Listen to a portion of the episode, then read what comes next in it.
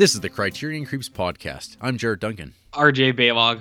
And we're just two guys who have no other choice now but to creep our way through the Criterion Collection one spine number at a time in order of release. This week we're traversing hobo jungles and rich ladies' hearts as we watch spine one hundred fourteen in the Criterion Collection, My Man Godfrey, directed by Gregory LaCava from nineteen thirty-six. But first, R J, how's it going this week? Oh, pretty good, brah. Just been heavy slamming out there on the streets, you know. I don't know what that means. Keeping things lit. Are you are you a drug are you a drug dealer now? Depends. Uh, you're I don't of, know. I mean, you, you're right now. You're kind of rocking the uh, drug dealer look. You got this hoodie on, uh, even though it's like what thirty degrees outside. Um, here, uh, here, here, I'm not we wearing are. pants. Oh well, then you really are living the gimmick. So See, how's that drug dealing going for you? Well, I keep it warm up top, and I keep it breezy down low for my jungly bits. You know, because mm-hmm. uh, you don't ever want to scorch them bad boys too much. Mm-hmm. Is that so why? You're hot in your basement, eh? Uh, I'm doing okay. My basement's super cold. I Wait. gotta wear a hoodie down yeah, here. Yeah, you got A C. Uh, actually, I have all the vents closed in the basement, and it's still super cold down here. Mm. You see what I mean? What a, that's great. See what I mean, brah? So brah. with what? this with this new like job of yours, uh, is that why you've like watched very little this week? I've noticed it's a real sad display. Hey, you know what, man? Why don't you just slag off, okay? I do what I can. I watch what I can. I got three movies in. I think that's pretty good. That's pretty good. Come on. I, w- I was living, dude. I uh, I had a... It was the long weekend. Spent one day with the family. Saw some kids. Played around. Had some drinks. You know, fun stuff. Next day, did some chores. Did some yard work. Went over to a friend's. Hung out. Uh, he just got a house. You might be interested in this. Uh, it is the house of a hundred-year-old house. A guy named Ernest Jackson built it, and his brother was an A Y Jackson. I believe someone that you're familiar with. Uh, sure, yeah. That like five people yeah. in the world little, will know little, what I'm... Little, not even listening to this. I didn't even know who that guy was. So, yeah, well, anyways. Yeah, exactly. Yeah. No one, no one cares about A Y Jackson, his paintings. Yeah. So I, I was using the weekend to catch up, man, because we had winter until uh, a week ago, and now it's like thirty-five degree heat. So I was doing some housework, doing some cleaning, doing having a, a few uh, few fizzy bubs, you know, mm-hmm. bruh. And uh, maybe I'm maybe I'm doing other stuff, dude. Maybe I'm working on some stuff. Okay. Maybe I'm working on some stuff. Okay. I was I actually I I've been reading a lot. No one cares. No one cares? Yeah. Someone will care. No. If you care about what I'm reading, email into the show, jared duncan at gmail dot com. I'll just delete and, those uh, emails. No one cares. Hey, people care. People uh, want to hear about uh, what Stephen King book I'm reading this uh, week. I'll be like one of those activist journalists that just uh, just delete uh, emails. Like, I don't, no, one, no one wants to know about that. No one well, wants that aspect of reality. If it's unopened and deleted, you can say that you never read it. Mm-hmm. So, anyways, I watched three movies. I did pretty good. Wow. What about you, dude? What have you been doing with your life? Watching movies and, like, feeling guilty that maybe I haven't watched enough movies. So, I guess the opposite what? of you. That you haven't watched enough? That's right.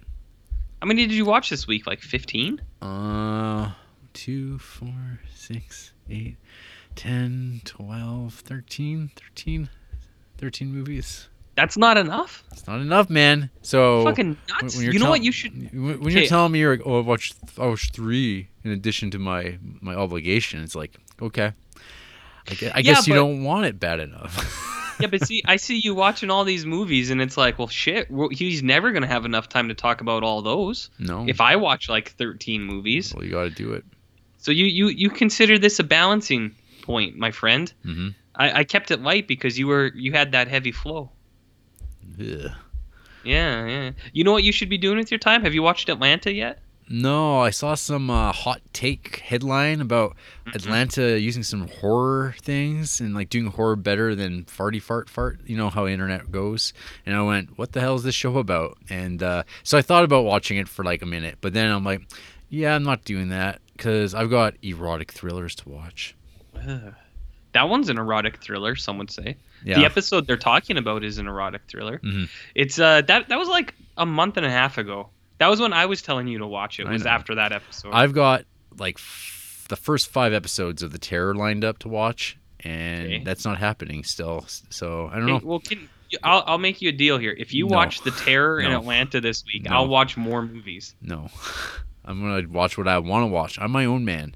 But you're you, a bad person. But you have to listen to me because you're not your own man.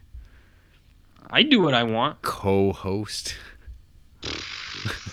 I don't even really work here. That's right. Yeah. yeah. That's exactly. You don't get paid. You just watch. Yeah. Yeah. Where's my slice of the pie? Speaking, oh, yeah. Once, uh, once you've uh, squared up, my friend. Anyways, hey R J, uh-huh. what, you, what have you been creeping on this week? So much. I watched so much shit this week. I don't know if I'll have enough time to talk about it. How's that sound, yeah. brother?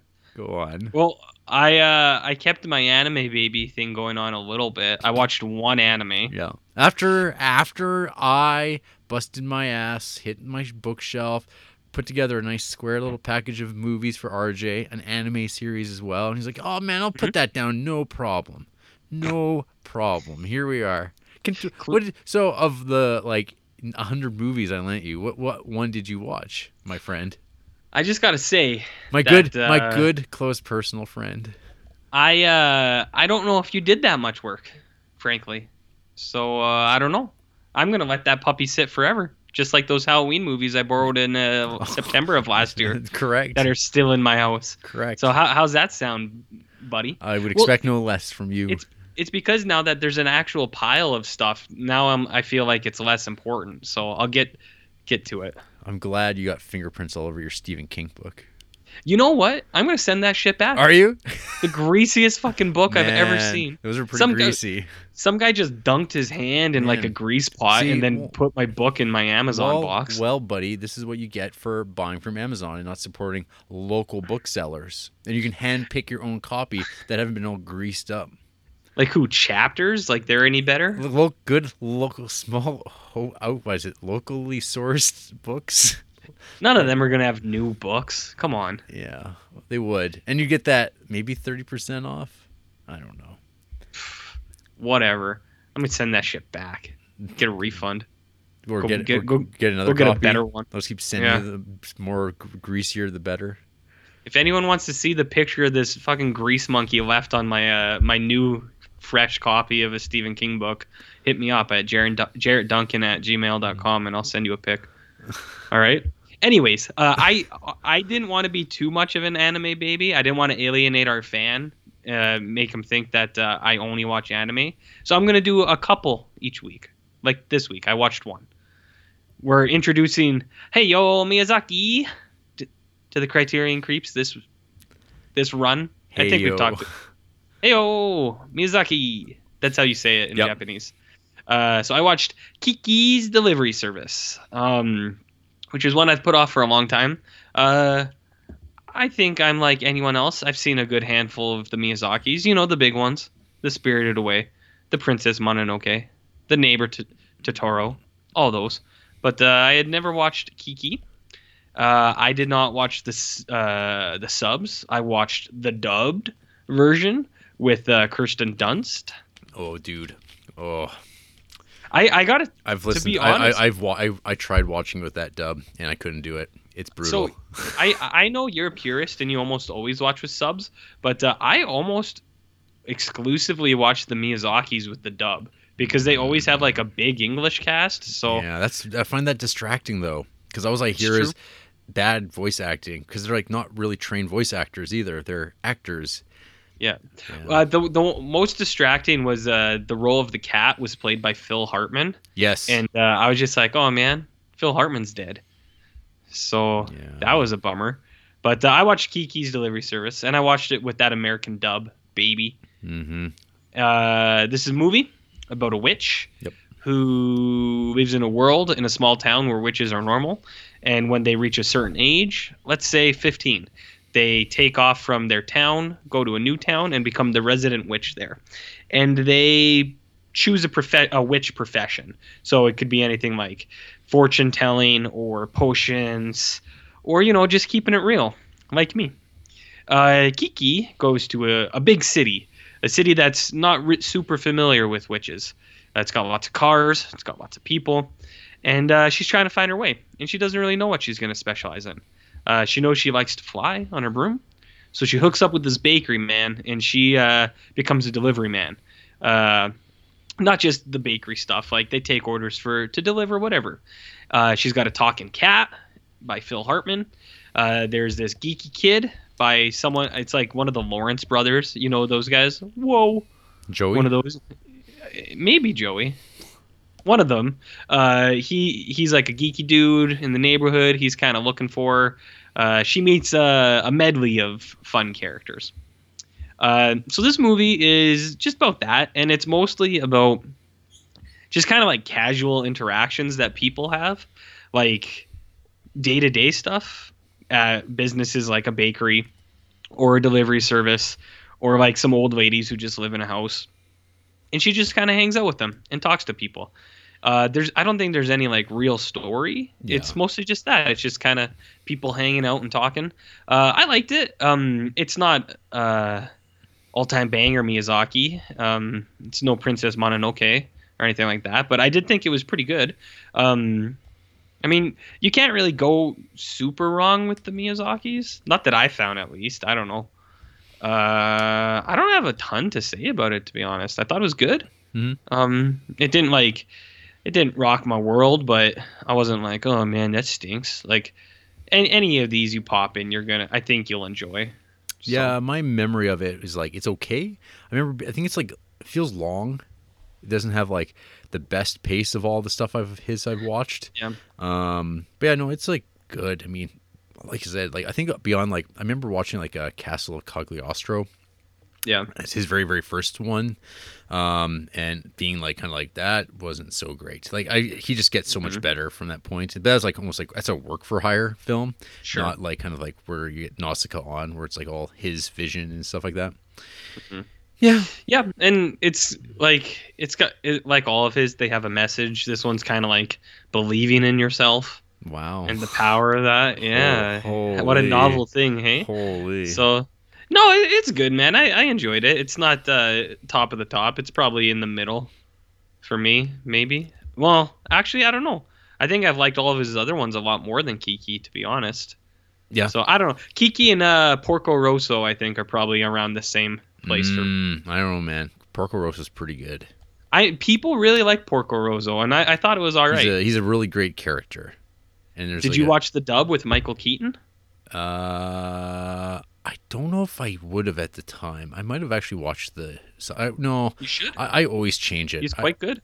I, whatever. I, I, I it breaks my rules. I hate it. I hate listening uh-huh. to English people. Uh, their voices. Even Michael uh, Keaton. Yes, especially Michael Keaton, especially the Vulture. And oh Bird, yeah. Birdman. Birdman.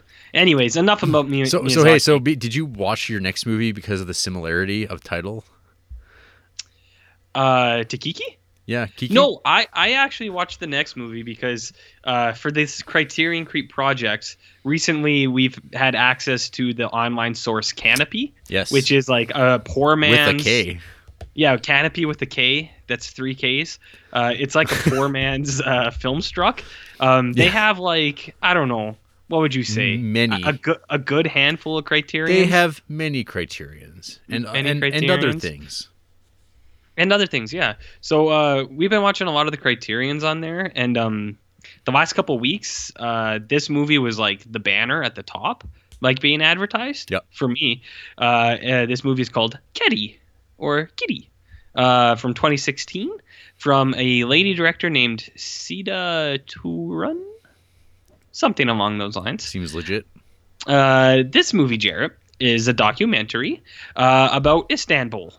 And the cats that inhabit Istanbul. Mm-hmm. Um, I don't know if you're aware, but there uh, in Turkey, in Istanbul, there are cats everywhere. Just fucking everywhere. Every street corner, there's about twenty cats.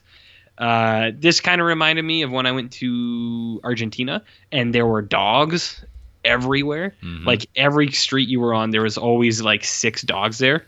Uh, that's what it seems like Istanbul is.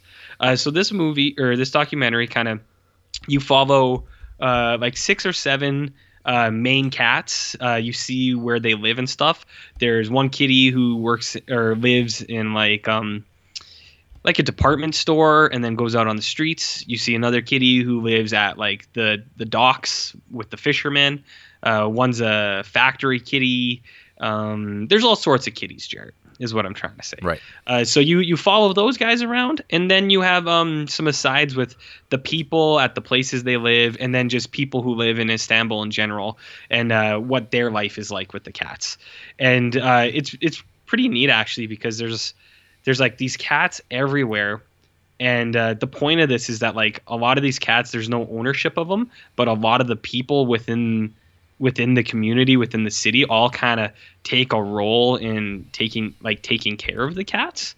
And that's what this movie is about. Like how um, like wherever you go, there's people who kind of take care of these cats. And like some of the cats, they'll have like three different owners, but they'll live in like an area, and then they'll just spend nights at like all of them. And they're all like, yeah, he, he, he just comes in the house and or comes in through the window, sleeps a night, and then you don't see him for a couple days. He's at the other place. Um, I thought this documentary was really good. Uh, it actually has like some pretty nice cinematography at, at parts, like real nice shots of cats like sitting at the pier with like a sunset in the background. Uh, that's pretty cool. Uh, you get to see some sweet people. Um, but I, I like this because like intentionally, like they kind of, they play it at it a little bit. Um, but like what, what this thing is trying to say is like the power of like love, Jared, and friendship, and just kind of like what having like animals in your life like can do to people. Cause there's like a lot of people that are shown in this and they're just like, yeah, my life sucks. It's like, but there are these cats that hang out with me, and that's actually really nice, and it makes me feel better. And uh, you see like the way that they both improve each other's lives and things like that. So I thought it was really sweet. I was like, that's nice, man. What a nice little little show.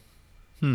Yeah, I've heard about this. I've seen that movie poster of a kitty, pretty kitty. Mm-hmm. Uh, yeah, I don't know. It sounds like a nice little documentary of cats. And it is. Yeah. That's about it, I guess. Like, yeah. It, I'm sure it's inoffensive and about love. It is. Yeah. It's, well, it's just, it's like about what, I don't know, like I said, like what pets can do for people, which I think is really nice. Does, and there's a lot of... Does a lot of quote. Do uh, does it do like anything like uh of does it just act uh, does it touch upon like the politics of Turkey? Uh, no. Yeah. Okay. I'm just no, I was just curious if it's just like nah. This is about this is about cats and how great cats it's, are. It's almost it, um. There's a few things about the city like, but it's it's about the cats. Like they're talking about how like some areas are getting um developed on by like buildings, yeah. and the people who like live there, they're like. They're like, we don't really know where the cats are going to go. And like, that's mostly all the city talk that they have. Okay.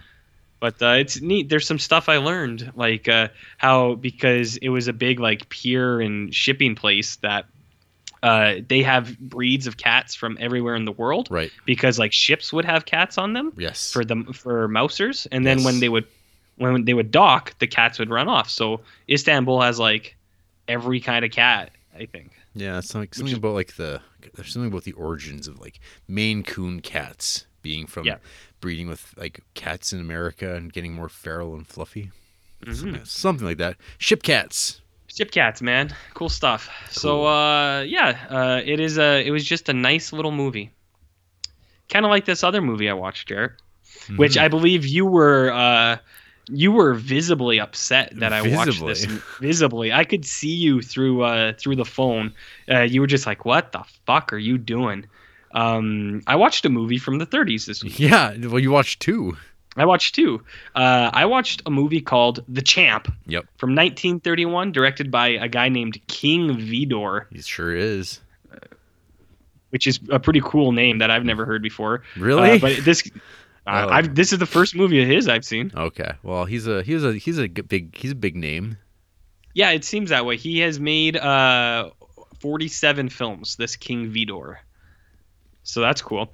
Uh, so The Champ is a movie that uh, I heard heard about a while ago, um, and I had just watched uh, My Man Godfrey, and I was like, you know what, I'm going to watch another thirties movie. Why not? And this thing was only an hour and twenty minutes, so it was. Perfect viewing for me. So The Champ is about this uh, old retired boxer uh, who goes by Champ. Uh, he's kind of getting older. He's a little podgy. Uh, he's kind of a deadbeat. He drinks and he gambles a lot. Um, but he's the champ. Everyone knows him as the champ because he used to be the heavyweight champ. Uh, and he's got a son, uh, goes by the name of Dink, um, which I thought was kind of funny. Uh, so the son's name is Dink. The dad's name is Champ. Uh, Dink is played by Jackie Cooper, yep. who you might remember as uh, Perry. Um, what's his name? Perry White from the Superman series. Mm-hmm. Yeah. So he's a little kid in this. Uh, and uh, what's this movie about? So you see, like, the dad and the kid, and the kid, uh, Dink, really looks up to the champ. He think he's the best. He says, "There's no one better than the champ. The champ's the champ." And they train together, uh, and then the champ is like, "All right, Dink, I'll see you at home." And Dink's like, "Don't be going to those bars, you hear?" And he's like, "No, I won't."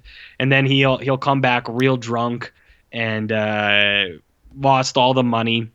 And you see this in a, a bunch of different ways where, like, Dink is kind of like always, whenever Champ comes back, Dink is like disappointed in him, and he's like, ah, he's like, "I'm gonna be better, son. Like you, you can trust me. Like I'm gonna do better next time." And uh, but then he always kind of like lets him down again. Um, and then what? So you have that, and then uh, you're introduced to this lady who comes in the picture, and you find out that she's Dink's mom, and she abandoned them when Dink was a baby because she couldn't put up with the Champ's Uh, no good Nick stuff anymore. Uh, but now she's married to a really rich guy, and now she wants to be a part of Dink's life. They want to take him so that he's not living with Champ anymore. Uh, so you have this really interesting like uh, mix of like the kid loves the Champ, and but the Champ is a deadbeat, and the mom wants him, but the kid doesn't want to go with the mom because he's like, you, he's like, "You left us when we were a little kid." He's like, "I know dad's a deadbeat, but he's, but he, he was here." Uh, and so that that's kind of the movie is like this play between like it's like a father son thing, and uh, he's trying to like Champ's like trying to be better, but he kind of always falls into his his little ways. Uh, this is what some people have described as a man weepy, mm-hmm. uh, one of those uh, male movies that gets you all hot and bothered and uh, makes makes you squirt out a couple Ugh. from your eye. Yeah. From your eye. Uh, so uh, this movie is actually pretty good, man. Uh, no for, kidding. Yeah, it is pretty good. Um, I think it is. It would have been uh, really great if not for a few dated things. Um, there's some times where they play stuff off a little, a little bit, and it doesn't really work. But like in the thirties, it maybe worked. Like there's a scene at the end where one of the characters is like grieving, and it's basically like. Uh, he goes through a whole line of people, and every person's like, "It's going to be okay." And the next guy's like, "Don't worry about it. You're going to be all right." And it does that for like three minutes. And it's like, what are they doing?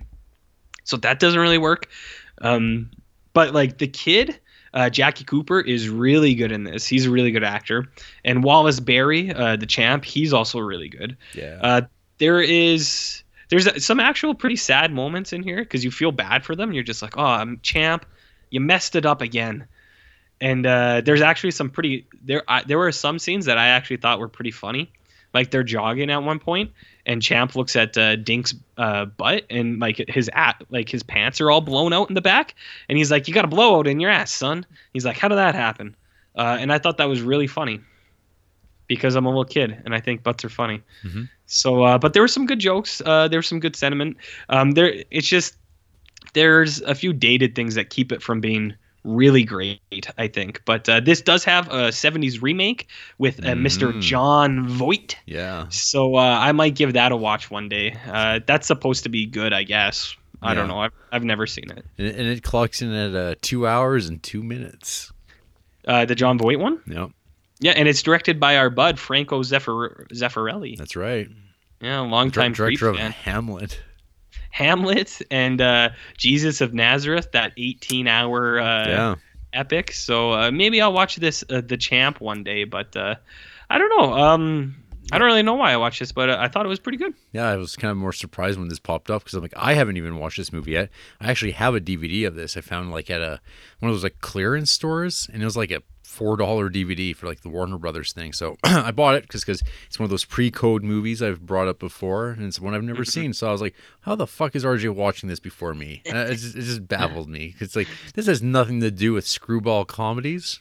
Mm-hmm. Why, why is he hey, watching this thirties movie? Hey, you know what, man? I uh, I keep it fresh. Look at look at this blend of movies I had.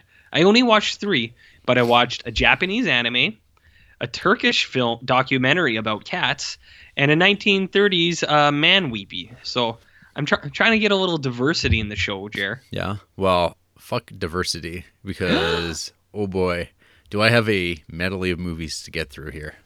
We'll hit it, man. So, uh, in, in the mind of us all watching anime lately, I dug out a D V D I've had for years and have never watched. Mm-hmm. It's a film called Tekkonkinkreet, um, which is based on a manga called uh, Black and White. Nerd. Uh, and I guess, yeah, it's Black. It's not the name of the series. It's always Tekkonkinkreet, but it's based on these. It's mm-hmm. two characters named Black and White. It's from mm-hmm. a manga man named Taiyo Matsumoto. He's done mm-hmm. like a handful of comics. He's got a very eccentric kind of, uh, uh, pretty st- recognizable style. Like if you see it, you've like, oh, it's that type of art. Like it's that guy. And you don't know who it is, but they have one. One, ser- one movie was ever made based on his work, Tekkonkinkreet, which is I guess is mm-hmm. a well-known thing. Um, the recap here: it is the story it takes place in the fictional city uh, of Takama- Takaramachi, Treasure Town, and centers on a pair hey. of orf- orphaned street kids, the tough Kanny Kuro, Black, and the childless innocent Shiro, White, together known as the Cats, as they deal with Yakuza attempting to take over Treasure Town. Uh, so I'd never seen this before, but uh, mm-hmm. when I started watching it, I was kind of immediately like, what the fuck? When I see uh, directed by Michael Arreas, and I'm like, who dat? I exactly, who dat? And also, that isn't not a Japanese man's name, not in the least. Uh, so it's oh, a yeah, you're right. It is a American, uh, but it's like a Japanese production. But it's this mm-hmm. guy who did this. Um, what can I say about this? This uh, film looks amazing. The visuals and mm-hmm. animation are like pretty stunning. They hold up really well. Uh, being like a post two thousands anime, as we've discussed in the last couple weeks, there's a kind of a, sometimes an overabundance reliance on C G I and kind of weird things that, man, if this was just mm-hmm. straight up animation, it would just be better. Uh, mm-hmm. So in the visual department, this thing's like great. Uh, however, this thing is like two hours long, which is oh, which is kind of like a, mm-hmm. a deal breaker for me when it comes to anime. Right now, I've got a couple more of uh, Studio Ghibli things to get through, like Only Yesterday and Pompoko. And every mm-hmm. time I think about starting them, I'm like, oh god, they're two hours long, and I'm like, I don't know if they're going to maintain my interest for that long. In the, they'll look mm-hmm. great, I'm sure. But so anyway, I kind of went into this not realizing the length of it. Um, and it's just like after a half hour, I was like, holy crap, what can this possibly do for another hour and a half? And it just goes on and on and on. So it's like kind of like boring. And it looks beautiful, but man, I, I couldn't have cared less about the story. Um, Even with the manga, like as far as uh, his other works, I don't even really particularly like this one, I don't think. Um, mm-hmm. it, it just there's something about it, like the execution of it isn't as good as it could be. Because it seems like a pretty straightforward story of like, hey, two orphan like friends hanging out in Treasure Town fighting Yakuza. Sounds straightforward, but I don't know. Mm-hmm. There's like in the anime, there's like a strange like flashback sequence, and like you never really get particularly involved with what's going on. I don't know. I, pretty disappointing. Um, especially for like this is like this was like a big deal release at the time, but I think the fact that a lot of people just talk about it, but no one really says they love mm-hmm. it, is kind of telling. But that was my only well, that was my only anime. Um, yeah, well, it's from some dude who no one cares about. Yeah, it's just like this. I'm looking at his his letterbox right now. He looks like he he plays bass in Creed. And here he is, like, I don't know, like beautiful big budget Japanese anime. And he's like, how the fuck did I? I don't know the history of this or how it came about. Yep. Um, maybe he was just a fan because like it, the, again, it looks great, but boy, the storytelling and just plotting of it are just like, ugh, not my yep. thing whatsoever. So then I classed it up, R J. Mm-hmm. Um, I watched this little film called City in Panic. Uh, are you familiar with this number at all? City in Panic. City in Panic. Yeah. Nah, I've never heard of such a thing. Well, R J, this was a this is a Toronto-based film. Uh, some might call it a Canadian mm-hmm. giallo, uh, of which oh. I believe it might be like the only uh, Canadian giallo that I can think of. And I went looking. Uh, this is a film that's like it's supposed to be kind of like Toronto but mm-hmm. it is, or no, sorry, it's supposed to be New York, but it's Toronto. Very Canadian. There's lots of Canadian accents. This movie is like super cheaply made, but it is about a, it's a slasher. Uh, it's a, or a, a killer's going around uh, killing men and women who have AIDS. Um, this film came out uh, in like nineteen eighty-nine. Uh, uh, it is pretty, it's got some questionable politics. I would not, I would refer to it as unwoke. Uh, um, yeah, this is like, it's like a step above shot on video. Okay.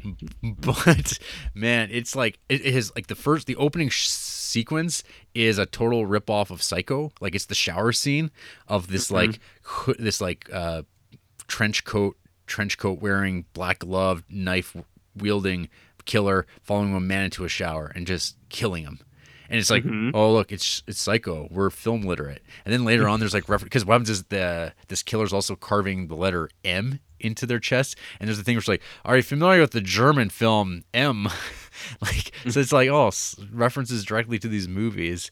Um, there's these like, there's the the the highlight of this film for me was the mm-hmm. the, the glory hole murder, um, where this security Excuse guard, me? yeah, uh, this the security guard goes into a bathroom where there's been a glory hole uh, drilled into the side of the door or side of the wall, and then the killer goes in the other side, and this guy proceeds to stick his penis through the hole to get it sucked in theory, but he winds up getting his penis cut off, and he just winds up getting killed by the killer. Uh, That's it, it, I, can I can I just make a suggestion? Yo, you know what would be a better glory hole death? Mm. Is if it went, it came from the other side and went through the guy's head. Oh, that's no it. wait, that's from Scary Movie. Oh, is it? See, now I'm ripping stuff off. Wow, and like I bet you're aiming high with the ripoffs too. Hey, you know what? Sometimes things just get imp- implanted in your brain. Ask Shia LaBeouf when he ripped off Dan Klaus. That's right. Sometimes you can't help what influences you so heavily. That's right. Uh, so yeah, this movie is greasy. Uh, mm, that sounds good. It's released by Massacre Video, which like their entire brand is greasy films that like no one should probably watch for the most part, unless it's Demon Queen. That movie is amazing. Uh, all time, okay. all time shot on video banger. But yeah, City in Panic, it's a, it's a novelty, and just like listening to uh this one special feature with like the, I guess makeup guy on it who still like does like custom masks in uh, Ontario. Him just talking about this producer who is like also in the movie, horrible actor, and just like how sad and depressing the film industry could be, especially in Canada where it was it's essentially still non-existent. It's so minor.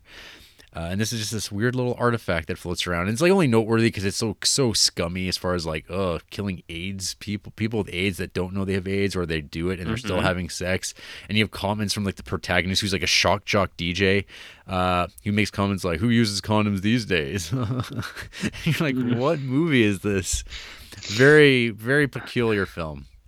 I think that's in Scary Movie too. Yeah. Uh, or that might be uh, Austin Powers. Are yeah. you going to watch this Robert Bouvier's uh, other film, The Shaman Source? Mm, doubtful. It seems like it is a Canadian uh, slash indigenous uh, tour de force. Ooh, is it a horror? Horror? Uh, apparently it is a drama. Uh, three Ojibwe natives race to find a mystical ancestral spring before a ruthless industrialist claim it. Wow. I, I should have known. three hundred twenty minutes. No. I'm just kidding. But uh, no. It's good to see that some uh, Canadians are, you know, making movies out there. I, I know. It's kind of, I guess it's fine. Um. Anyway. Mm-hmm. So I watched uh, some films by a director that I was not really familiar with. His name's uh, mm-hmm. Joel uh, Patrickas. Patrickas. Mm-hmm. Uh, new to me. I'd, I've seen this movie. It's called Buzzard. And uh, I saw a few people that I follow on Letterboxd had vlogged it and rated it really high. And mm-hmm. it's got this like kind of stylish cover of like what looks like a like a Nintendo uh, not gamepad, the Power Glove. It's sort of a Power Glove. Yeah, thing. Man, you don't know and, the Power Glove. And it's, and it's throwing up a middle finger. Okay. Oh, nice, nice. Uh, the synopsis from Letterboxd. Uh, what is it? The slacker nightmare of your dreams. Paranoia mm-hmm. forces small-time scam artist Marty to flee his hometown and hide out in a dangerous Detroit. With nothing but a pocket full of bogus checks, his power glove, and a bad temper, the horror metal slacker lashes out. And I was like, hmm. hmm, what's what's the story with this thing? So I yeah. gave it a whirl. And yeah, uh, this movie I actually quite liked. I hmm. don't know how you would feel about it, maybe. I think you'd dig it. It's like, um, it's very low-key movie about this guy who is just like a liar. He's a scumbag, kind of apathetic kid who, mm-hmm. he, in his apartment, he's like...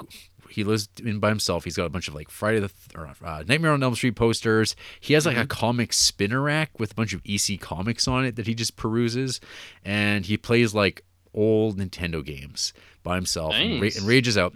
He has this job where he's interning at a bank, uh, and he's just like finding loopholes to like scam cash, like ordering mm-hmm. a bunch of office supplies, bringing it to another place, and returning it for money because there's a dumb guy who works there who doesn't need a receipt. Mm-hmm. So he's fleecing the company there. Uh, he has like these ideas of like get like cheating the system, and eventually right. he re- he's like he thinks he's so smart, but doesn't realize like basic modern technology and banks would like prevent people from doing what he wants to try to do. Um, and the movie's actually fairly effective at like even though you're like not into these like dislikable characters at all, you're still kind of like drawn into their story and you want to see what happens next, which is always like mm-hmm. it's a balancing act and not every film pulls it off, but for me this mm-hmm. worked. Um and then so like there's like the tension of like seeing him get caught or like or like, at least get away, and it kind of like reminds you of like maybe like bad things you've done and felt and how you felt really anxious about being caught, and it, it does it effortlessly in a way where you're like, oh shit, I feel kind of anxious about this like bad person getting caught. So I'm like, mm. kudos to the film craft on display. Um, yeah, it's just like a low-key movie. Um, like it's like it could be shot with very little money. Like it probably was because it's just like basements and office spaces, pawn shops, uh, motel bedrooms, Detroit mm-hmm. city streets. Like it's so minimal, but it works really well. Uh, but yeah, I like this movie quite a bit. I checked out his first short, for one of his earlier short films called Coyote from two thousand ten, uh, but Buzzard was twenty fourteen. Uh, Coyote's just like a twenty minute film he shot on Super eight about a uh, heroin addict who apparently after he shoots up heroin, he turns into a werewolf. But the film is like very like aesthetics minded. It's just like oh. there's there's bits where he has like he has like a like a Godardian dance off like in Band of Outsiders, just with these like uh. like two thousand ten looking girls that no you'd thanks. see at the Slice. It's very like nothing much to it. It's just like a short film. Whatever. This is what this is what you do when you make did, short did you films. Say, did you say that you would see at the Slice? Yeah. That's a deep cut for anyone who's not from Lethbridge. two thousand ten girls that you would see at the Slice. Yeah. I know what you mean. Yeah. I'm just saying, girl, you crazy. Yeah. So, uh, girl. it's, yeah, I'll, I'll leave it to the imagination. So would you, would what? you recommend, uh, Buzzard? I think, for, yeah. I, like th- I think you should check out the Buzzard. Okay. It, it, it's got like okay. this, it's got this like lo-fi vibe to it. Uh, I guess it's like it's like mumblecore, but it's way more stylish than a mumblecore movie. Um, gotcha. But it, it's way more interesting than those movies generally are, which they're they're all like trying to be Noah Baumbach. Um, mm-hmm. This is like kind of like almost uh, borderline. Like it has these horror elements. Because I watched his, another film by him, the film his follow up to Buzzard, which is The Alchemist Cookbook. Now this movie, I still am trying to figure out how I feel about. Um, it follows a. Like I guess like it's unusual because it's like it's a horror movie. The protagonist, mm-hmm. R J, if you can believe it, is an African American. Can, can you believe that? I mean, I thought that African Americans didn't become protagonists in horror films till Get Out, but I mean, a, a year earlier, there's this movie, and it's just like it, and there's no point to it. There's no like racial connotations. There's no like a, like. lambasting like white liberalism or anything. Uh-huh. It's just like, oh, this guy is just like a black character and he's like gone to live in the woods with his cat and be an alchemist. And his was it cute? Uh yeah. Yeah. And uh his buddy comes out with like supplies um to like keep his lifestyle mm-hmm. afloat. And the movie's just like it's a slow burn. Slow, slow, slow burn. I did doze off at one point. I probably should go back and like yeah. see what I missed because I was just like tired when I was watching this, and this movie was like very p- paced out. Um, yeah, where's this dude from? Uh, this this uh boy or my my new boy Joel. I don't know where he's from. Yeah, he's American. Uh, hmm. Petraikas, yeah. He's just a guy. He has this other movie I want to check out called Ape from two thousand twelve. It's about a bad stand-up comedian. Sounds like my kind of thing. Um, I've got it all lined sad up. Sad bastard flick, maybe. Oh, he's like that's like his whole world is sad bastard. But and he's a guy I've never heard of, and no one's like brought up to me. And I've had that sad bastard hmm. movie list for like two years now, and no one's brought this guy. So I don't know. Yeah, I'm well, gonna... every, everyone who comments on that list is actually me oh, uh, under an alias, d- different guises. So. Uh, I was just trying to make you feel better, so... Yeah. Whatever. Go on. So, I also, R J, I watched a, uh, an R J pick. What R J pick did you watch? I watched... And it better be a good one. I watched uh, a film from another one of our close personal friends. Uh, of one Jim Wynorski film called Hard ah, to Die. Blueberry. Hard to Die? Yeah. Nice. Yeah. That's good uh, shit. This movie is not so nice and is not good. Oh, no. Um, this, well, yeah. You, you I, didn't get hard, no, hard to Die? No. So I, I kind of was like, after after watching Nightmare Sisters the mm-hmm. other week, I was kind of like, yeah, I could watch another one of these like stupid movies with like women just wandering around in like their underwear and doing things mm-hmm. in like a sort of like a horror context. I could get down with that. But sure. Hard to Die is just bad. Like, would you say it was hard to watch? No, it was just there. Oh. Not good. Like the, oh, hey, keep, yeah, okay. There's the, it seems like there's like a, a split. There's people who are like really into this particular uh, brand of shitty filmmaking and can enjoy it, and then there's others who just cannot uh-huh. get cannot get into it at all.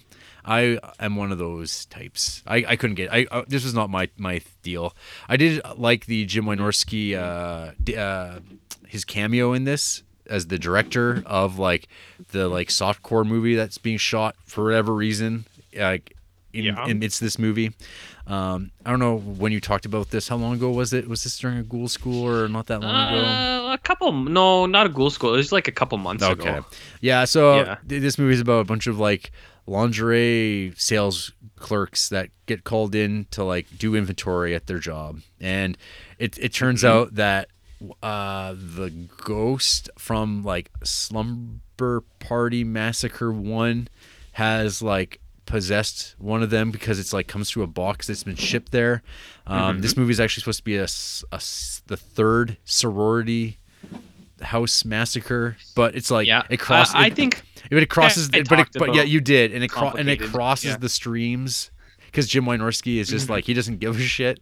Um, anyways, that complicated chronology. I, I think I yeah. talked about it in more detail yeah, last yeah. time when I could you, actually. You, yeah, you did. Yeah, no, it's it's yeah. there's no yeah. So like again, like following up from like watching those zombie movies and uh, these like other like yeah. piece of shit knockoff horror like franchises that don't make any sense.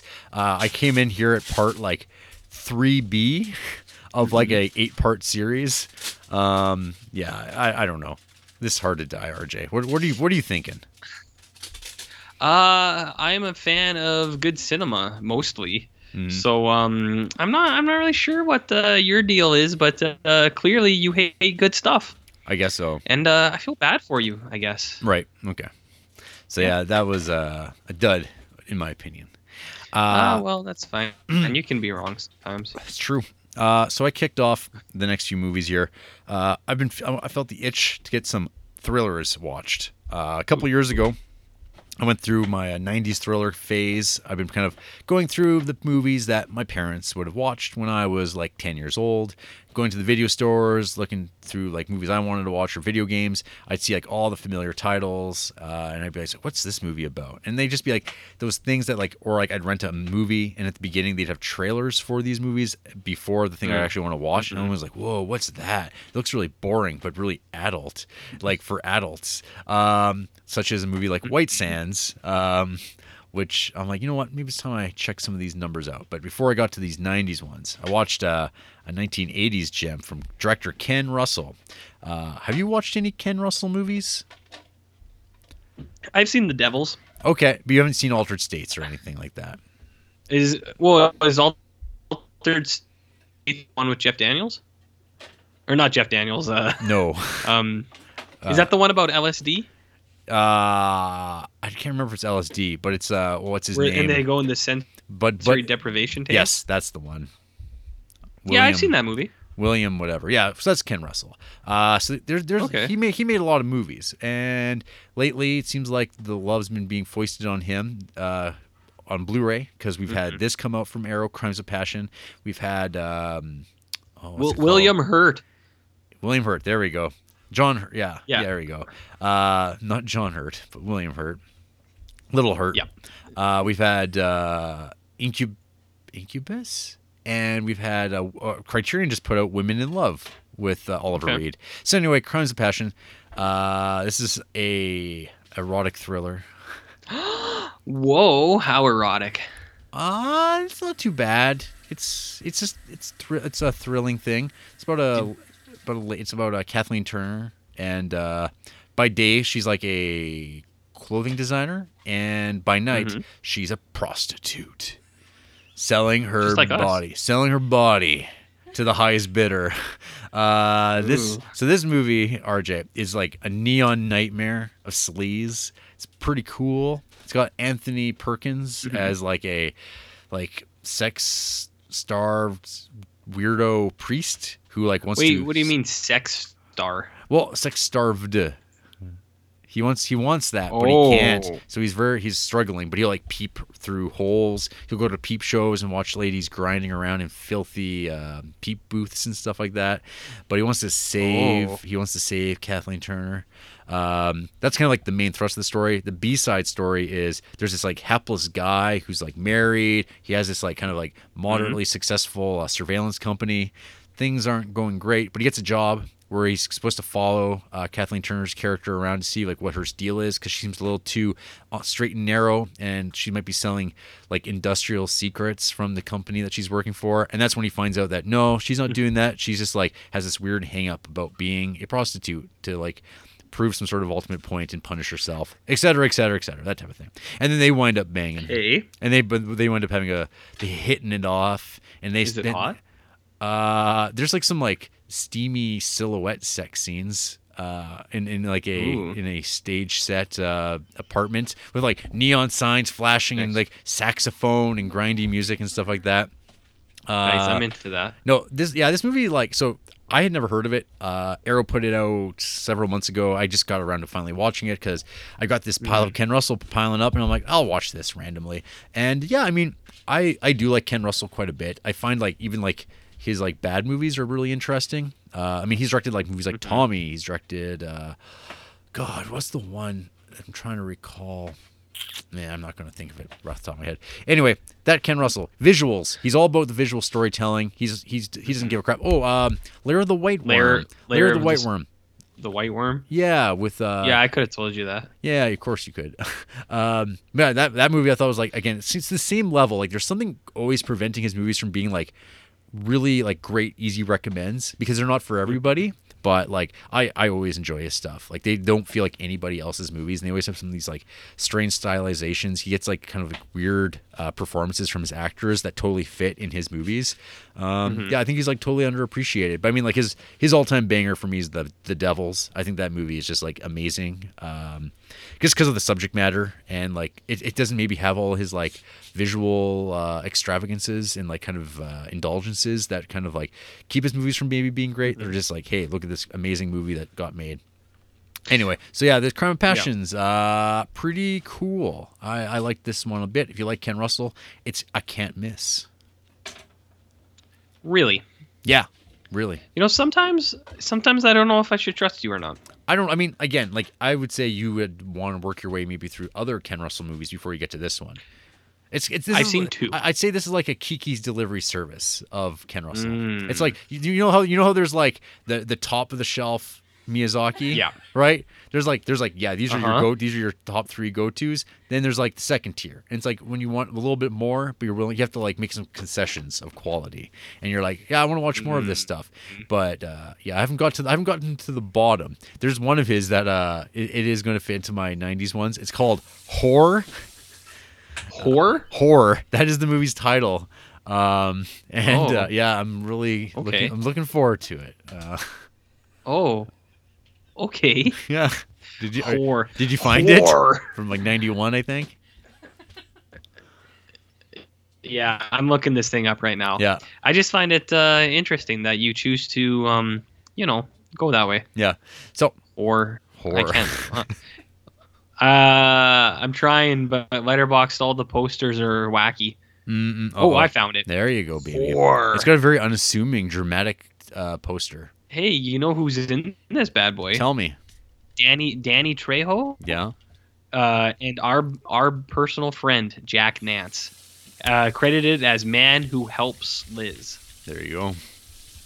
Jack Nance. Uh, apparently Ken Russell is an actor in this too. Hmm. There, so you, there go. you go, man. Wow. Horror. Okay. So I'm gonna start I'm gonna work my way from the bottom to the top, back to the bottom. Oh God, what do you have now? So Uh, do you are you familiar with the film The Good Son? Uh, yeah, I've heard of this a few times because it seems like this is really popular now, but I'm not sure why. Like, people I, seem to talk about this movie a lot. I think it just came out on Blu-ray, so maybe it's like in circulation again. Um, so this is a movie that okay. I, I grew up with. This movie came out like when I was ten, which is the same age as uh, Frodo and uh, Kevin McCallister, who are the stars of The Good Son. Mm. Mm-hmm, mm-hmm. Um, so yeah, they're like both like kids. Like, so this is like post Home Alone being the biggest movies of all time type of stuff. And uh, yep. this movie started off, so it's based on your boy, uh, Ian, Ian McEwan, the, the writer. Oh, this is an Ian McEwan story? It is based on a screenplay that like completely drifted away from what his screenplay was, which like what always happens with screenplays written by people is oh. like it gets really fetishized and like, oh, such a great screenplay till the director fucked mm-hmm. it up. So Good Son started off, gotcha. and like when you actually re- think about it in terms of like an Ian McEwan screenplay, you're like, this would be really good. Uh, but then you see what this movie is and you're like, oh God, it's just like one of these fucking nineties piece of shit thrillers. Um, gotcha. And like, yeah, so people love to hate this movie, and especially like when Macaulay Culkin existed and like was like a big star and young and cute still. Um, mm-hmm. This movie came out in that window of time. I mean, no one cared about Elijah Wood. He was just a kid. Um, are you familiar at all with The Good Son? Poor guy. The concept of it? Uh, isn't it about, it's like two sons, like maybe one's adopted and one is like okay. evil?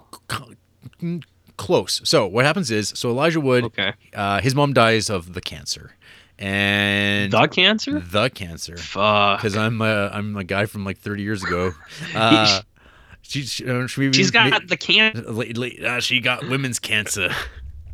Uh, she got so, woman cancer. Yeah. So uh, his mom dies, and uh, his dad, what's his fucking face? Character actor supreme, who's in like all sorts of shit. I can't remember if he's like in the he's in good uh, Green Green Mile. Um, David Morse.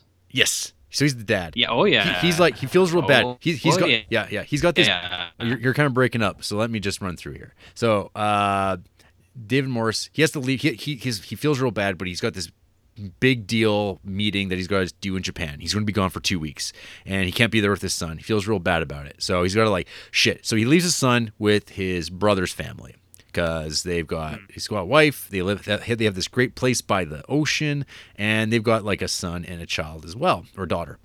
Uh, so he leaves them there, and that's where Macaulay Culkin enters it. And he's like, seems like a normal kid, uh, but there's some sort of there's some some darkness there because there was a third child, a third boy, and he drowned, he died. Shit. I know. And so the whole thing is just like the, the long kind of like reveal of like of the good son being a not so good son. Um, mm-hmm. And yeah, it just kind of goes from there. It's pretty hacky. Uh, there's some, some dog killing, but it's like so like Aww. off, but it's so off camera and like, it's sort of like, oh, that's it. And it's like, why is this even in there? And it's like, they don't even do anything with it. And they're like, they dump this dog body, like which you never see. Like, it's like about mm-hmm. as like tasteful as you could go, but like if you're going to make this type of movie, go no. like get get stupid, like be messed up. This movie is super bland. I was mm-hmm. reading a little bit about like the production of this movie. I guess the real problem was uh, Macaulay Culkin, legendary's like his child actor parents were real garbage, and just were mm-hmm. all over. And they wanted to be like, we want to break, we want to show his range. We don't want him just be cute and charming. We want him to be bad. And so, but so we get like their idea of what like a, a menacing child would be, and it's a child who talks like Hannibal Lecter at times, or it's just like a little too bright for like mm. nine years old. Um, but whatever. Mm-hmm. Um, this movie's. I think most people remember this movie for the ending, which is just, it's so ham-fisted, where like, it's like, so Elijah Wood, he knows that Macaulay Culkin's bad, and he's trying to tell people, nobody believes him, and before it's too late, mm-hmm. one thing leads to another. It, spoilers, folks, for this movie that's tw- twenty-five years old. The...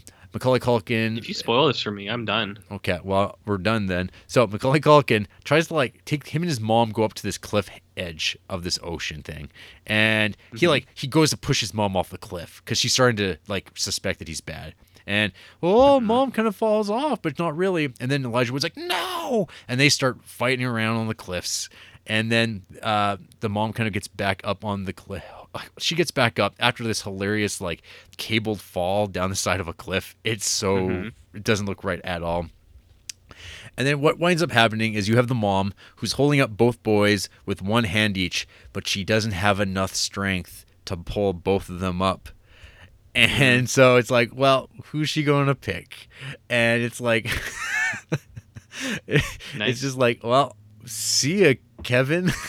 Kevin just falls straight down to his death, and I can't. But it's just like, it's so funny. It's just done so poorly. You can't engage in it at all. This movie stinks. Mm-hmm. It, it, it's it has not aged well. I think like Ebert gave it like half a star or something like that back in the day, and we refer to it as Ooh, these t- these types of movies. Um, which I watched more of these types mm. of movies.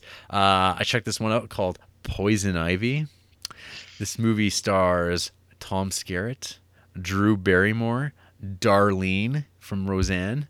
Um, so this movie was made when uh, Drew Barrymore was like seventeen, and she was trying to break the, from the mold of being the little mm-hmm. girl in E T. Uh, and so now she's going to be like, I'm going to be sexy. I'm going to want to like fuck your dad and kill your yeah. and kill your mom. And she does these things. Um, mm. Spiral perms abound. Uh, there's this really, really cute dog in it named Fred. Nothing bad happens to Fred. He just like gets to be allowed to be cute and frustrated because like they're like tr- trying to see who who the dog loves more, and it's like you know these great little scenes of the dog going back and forth between the two of them. I'm like, oh, look at that dog, so wonderful. um, yeah, this movie, uh, I think the highlight for me was having a bit where you have Tom Skerritt just fucking Drew Barrymore, fucking her, fucking Jesus. her hard, R J, to, saxoph- to saxophone. It's like, stop it. When you do the math on it, I believe he's like forty years older, and it's like he's just like having sex with this like seventeen-year-old actress, and uh, it's all it's just so dumb. This movie, and there's like four of them. There's four Poison Ivy mm. movies, and the next what? one, Poison Ivy two, it's got Alyssa Milano. Uh, hey, what? can I can I tell you something? Yes, you may. Uh, I don't I don't care if this identifies me as a creep or something. Uh, when I was a kid, uh, I I heard of Poison Ivy two because allegedly it had a nude scene with Alyssa Milano, and all the kids at the school were just like, "Holy fuck!" Yeah, that's is that, that real? That is real. That's like, I'm, I'm, oh I'm, I'm, I'm, baby. So I've got Poison Ivy two lined up. I've got her mm-hmm. other her I think her first movie, Embrace of the Vampire. Oh, shit. Uh, which I think she made before that. So, yeah. Oh, I've got it all figured out, my friend. Oh, you're it's, just it's, as it's all, creepy it's all, as it's all uh, gonna, little kids. It's all going to happen. No. Wait, just wait. Okay. My neck, next up, I watched a little mm-hmm. film called White Sands. What that? Uh, so this movie, when it starts off, R J, like the first twenty minutes or so, I was in heaven. This is like mm-hmm. nineties cinema to the max. We have wide cinematography, helicopter shots, landscapes, rich dynamic color range, uh, really calculated uh, composition. Uh, we have like a story of like a body just found dead with like a suitcase filled with money in the middle of like the, the desert right by the Grand Canyon. Willem Dafoe is a small town deputy sheriff who's first on the scene, and they're like, wow, there's all that money. You're not going to report that, are you? With M. Emmett Walsh. Uh, and there, he's like, well, I got to do the right thing. And he gets like kind of sucked into this bigger story about like f- phone calls found on like half digested wrappers in people's stomachs, and he calls, and it's just like this neo-noir thing, and he winds up hooking up with Mickey Rourke, young Mickey Rourke, before he went to become a boxer and get plastic surgery and become a ghoul. Um, mm-hmm. And like no, like the like the first like bit of this, I'm like, yeah, I'm so into this. This is gonna be rad. But then there's a reason why no one talks about White Sands these days, because like the whole middle of this movie is just like meandering nonsense. It's just like every like boring. Oh, fuck, you know, Samuel Jackson's in this movie. Like, I, so I'm I'm up to like fifty Samuel mm. Jackson movies now that I've watched, and he 'cause he just shows up in things. And so this movie's got this yeah. incredible cast. There's like all these yeah. supporting actors from the era. They just are showing up here. In this movie that like no one gives a crap about. Fucking Willem Dafoe, my boy, hmm. Got Green Your Goblin, buddy. Yeah, Jesus, he's mm-hmm. he's all over. And it's like this movie just like ugh, the ending's just abrupt and just doesn't make. It's just happy. It's just uh, what a frustrating time. It's like about like a weapons deal and like selling weapons to like freedom fighters South in South America, and it's like but a C I A guy is going into business for himself, and there's like multiple factions mm-hmm. of F B I. It's just nonsense. Who cares? Who gives a crap? But you can't take away the first like fifteen minutes, which are just like awesome nineties movies. It's like this is like this would have been a great Coen Brothers movie or anything, but alas, mm-hmm. alas, that was White Sands. White White Sands. Yeah, this is a movie that like ah, mm-hmm. I remember like my parents were like, "Oh, I got to rent that White Sands. That looks real good." And like I have no idea if they ever did. Like no one talks about this movie anymore. Like less than a thousand people mm-hmm. have logged this. And for like a movie at the time, like I feel it was like a pretty big deal, or it seemed like anyway. I have no idea what its budget was, how much it made, if it was like anything of note. But the fact that here I am watching it, uh, and it's like you know, it just mm-hmm. here it is. Last movie. Body of Evidence. Are are, are are you familiar with this number? This not to be I know, con- not to be confused with Body Chemistry. I know that the the director did a movie that uh, ten-year-old R J thought was pretty good. A movie called The Little Vampire. Oh. Yeah, yeah, yeah. You can look that up. So that's uh, if you got a ten-year-old kid at home, give it a watch. So Body of Evidence is like the real like post Basic Instinct sort of movie. Stars Madonna. Stars Willem Dafoe again. Um, so she has apparently she's being accused by um, uh, Fat Tony uh, of fucking this guy to death for his money. She like induced this guy. She induced a heart attack by giving him cocaine while riding him too hard. And to illustrate this, like they would watch videos of themselves fucking previous times while she was fucking him again while he's all handcuffed. Because it's like all about kink shaming R J here in Body of Evidence. Mm-hmm. Like how how could a woman do this? She must be fucked up. Uh, Willem Dafoe is her lawyer, her defense attorney. And this movie's like it's a court drama. And it's just, that's what it is. And you get all these flashbacks of luridness and like things I was suggesting. I was like, oh my God. Uh, the reason we broke up was because he was a gay. And everyone's like, oh my God, someone was gay in this world. I can't believe it. It's so, so bad. Madonna gives like uh, one of those legendary bad, bad performances because she is not an actress.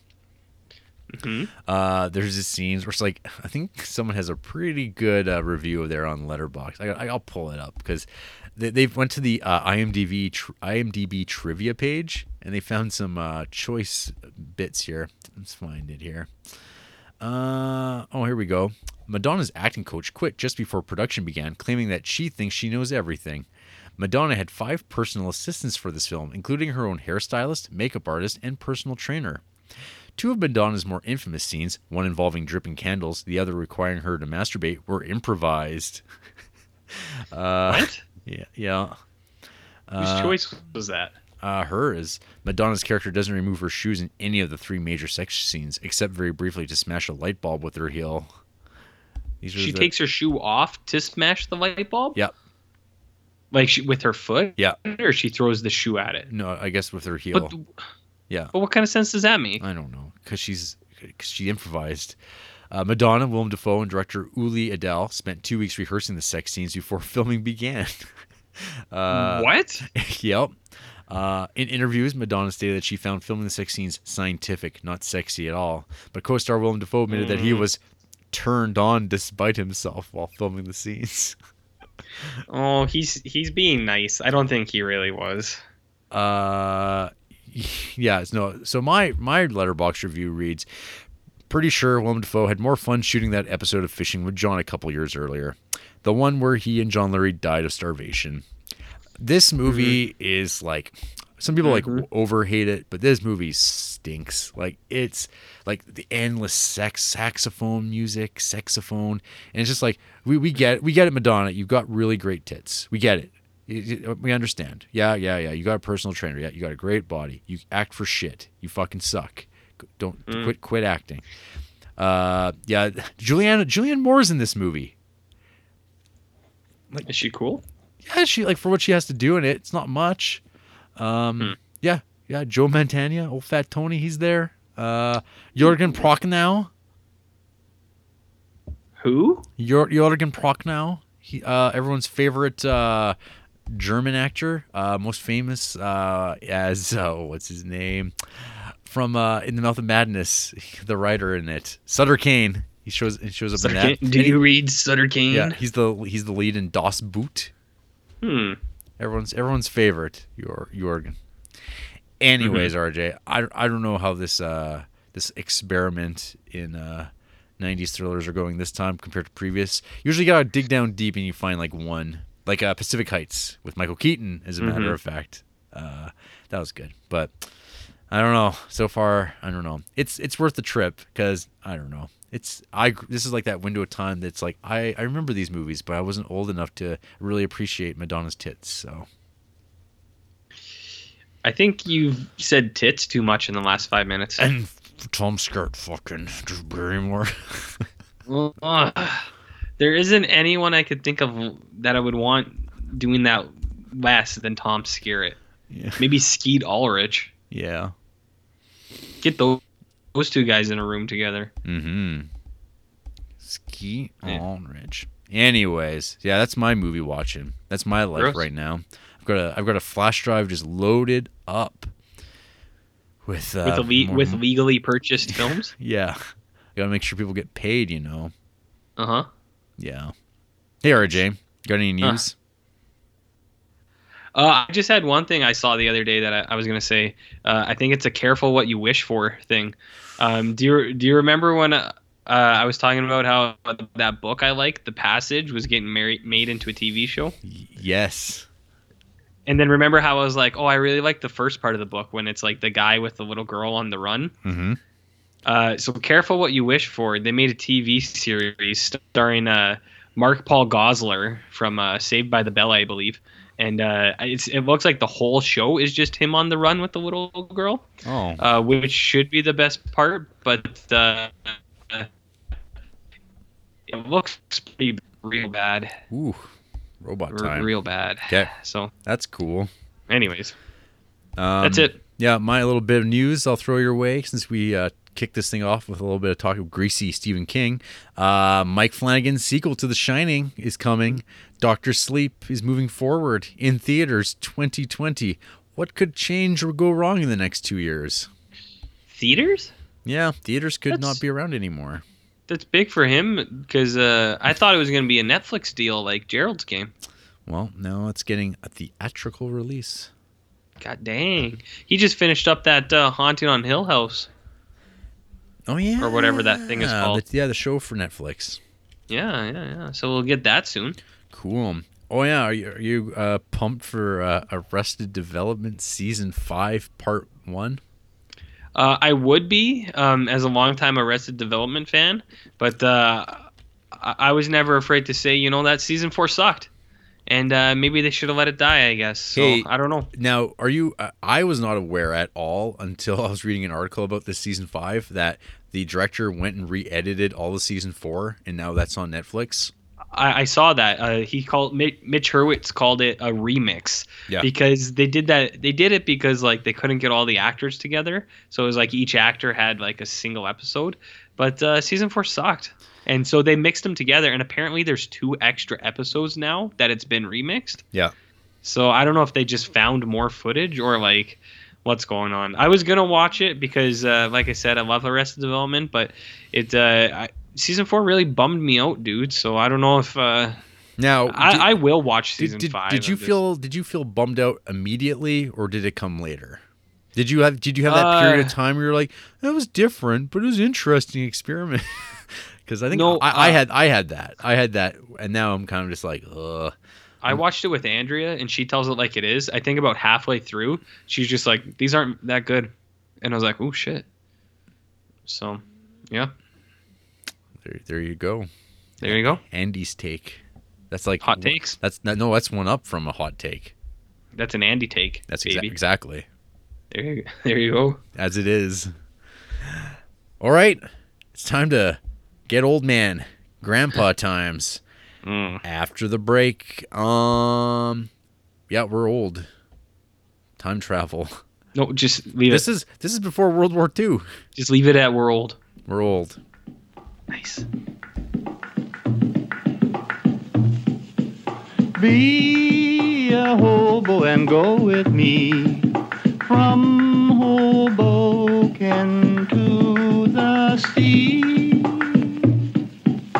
Be a hobo and go with me. Be a hobo and go with me. Hoboken from Hoboken to the sea. Be a hobo and go with me. Be a hobo and go with me. Hoboken from the sea.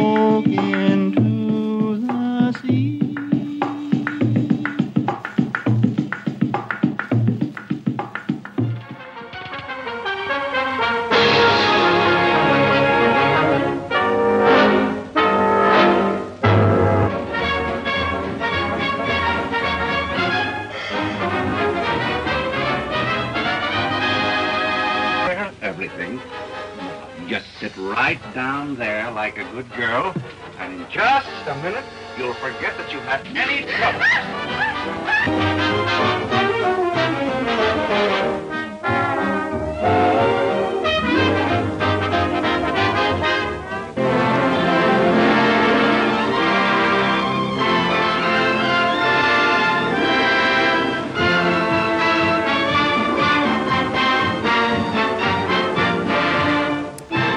And we're back.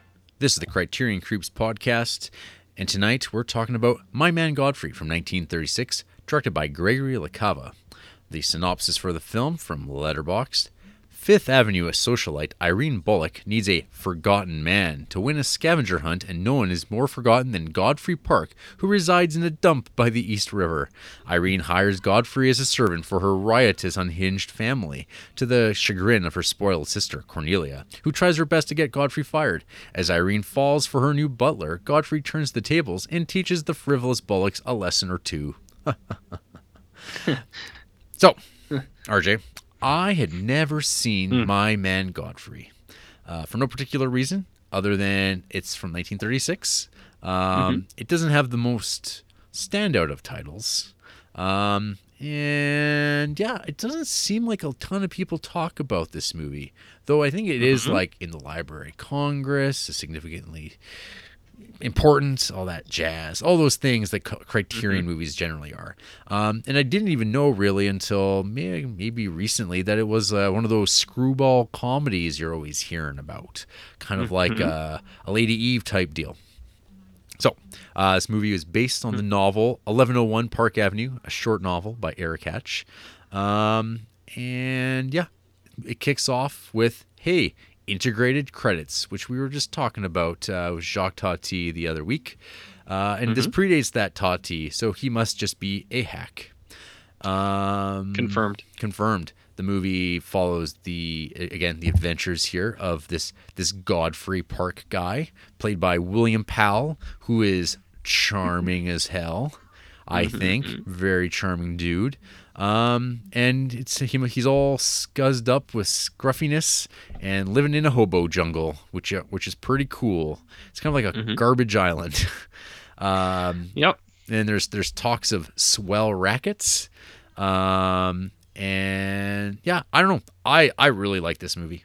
I, mm-hmm. I think I'm a big fan of those screwball comedies, particularly ones with really good, clever scripts with like kind of that light, fun, breezy sort of pacing uh, where characters are saying things like in this stylized way that mm, no one actually talks like this ever in the history of the world. Mm-hmm.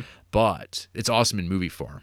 If you're going to do it, do it this way. But you also have to have like a certain groundedness to the performances and the character types where you're like not like, I mean, you couldn't translate this type of writing well to two thousand eighteen because they try that. The, the, the Coens tried it. That Hail Caesar movie, mm-hmm. like it was kind of. I mean, they and those fucking guys. I love the Coens, but man, they they they've been trying this bringing the screwball comedy thing back to like modern times. And out like Hudsucker Proxy is okay. I think that movie's like has some pretty awesome bits to it. Raising Arizona mm-hmm. is also kind of a screwball thing, but man, mm-hmm. that like. Uh, oh, which one is it? Intolerable Cruelty. That movie is not cool. And it's mm-hmm. like when you have like George Clooney, who is kind of like the closest thing to like a Cary Grant nowadays, um, they're trying to pull that stuff off. It doesn't work. There was something just so perfect about the thirties. And I mean, you get the, those elements of like the screwball comedy and like, um, like Top Hat, uh, like the, mm-hmm. the, the Astaire Rogers stuff we watched, uh, several months ago, uh, Lady Eve. I don't know. It's like these are like so like uh, screwball comedy is a thing that belongs to this era of movies, and I think it's why like it, like along with film noirs, screwball comedy is like the one thing that like people just like reference in like people like old, like weird dudes in like bow ties and wire rim glasses. They just obsess about this stuff because it's an escape to an era that is like totally unlike the one that we live in now, where this is just like oh look how charming and great these people are. But then you watch like uh, blooper reels with like. Um, Uh, the lead actress here, and like she's just dropping like you know cr- Jesus Christs and fucking around and stuff like that, and it's like oh yeah no these are like real people who lived in the time, but they're like adapting this like uh, cadence to their delivery and stuff like that, and uh, mm-hmm. yeah Carol Lombard, and yeah it's just like I don't know I love these movies, they're great. Uh, this mm-hmm. movie is like uh, I it's no Lady Eve because I think Lady Eve's like super super good, uh, mm-hmm. but this is like pretty great, and I like I actually kind of am annoyed that I didn't have enough time to go through this again with the commentary track because it's just on YouTube. This movie's just on YouTube. You can mm-hmm. watch it for free. It's just there, readily available. It's like public domain apparently because of some weird loophole somewhere along the line. But yeah, um, that's my mm-hmm. heaping praise on this My Man Godfrey. I've got some other notes I'll talk about after I pass it back to, on to you. R J, what did you think about this Godfrey fellow? Well, Jer, I'm going to say a few things that uh, might rock your world. Whoa. I think this movie sucks. For for real, really? Not just me kidding this time. Yeah, uh, I borderline hate this movie. I thought it blew. Really? Yeah, uh, because I don't know why you sh- should care about any of these people. They all suck. They're all shitty, and at no point did I ever want to see good things happen to any of them. Especially Godfrey. Because he's like he he's like the most suave hobo you ever saw, and you're like, okay, clearly this guy's like not a hobo. Har- Harvard educated bo. Yeah, and he's like he's like, well, I was with a lady who like broke my heart, took everything, and I was gonna kill myself. Uh, but then I lived in a dump, and uh, you know the hobo saved me. And it's just like, okay, okay, wait, let me get into this movie a little bit. Uh, I'm I actually did not really like this one. Uh, So you have a movie where your main character is this like super like educated, suave guy, and he kind of like gives up and stuff. And, you know, like that's OK. Sometimes people go through hard stuff, but he's living in the dump. And then this really rich, spoiled family comes and they take him back to his house and they're like, you're going to be our butler now.